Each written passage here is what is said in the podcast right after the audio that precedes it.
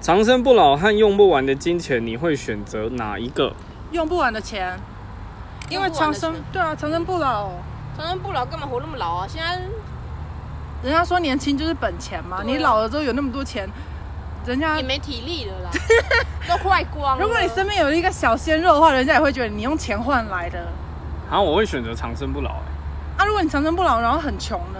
没有，因为就是因为你长生不老，所以你可以等，你可以等下一个郭台铭起来，然后你就是买他的股票，可是你也要知道有那个契， 你要有那个契机啊！就是所以人生经验我还是选我用不完的我钱还，是为了钱，我还是用钱。 我宁愿用十十年，然后去环游世界这样子，对对然后早死我也无所谓。对。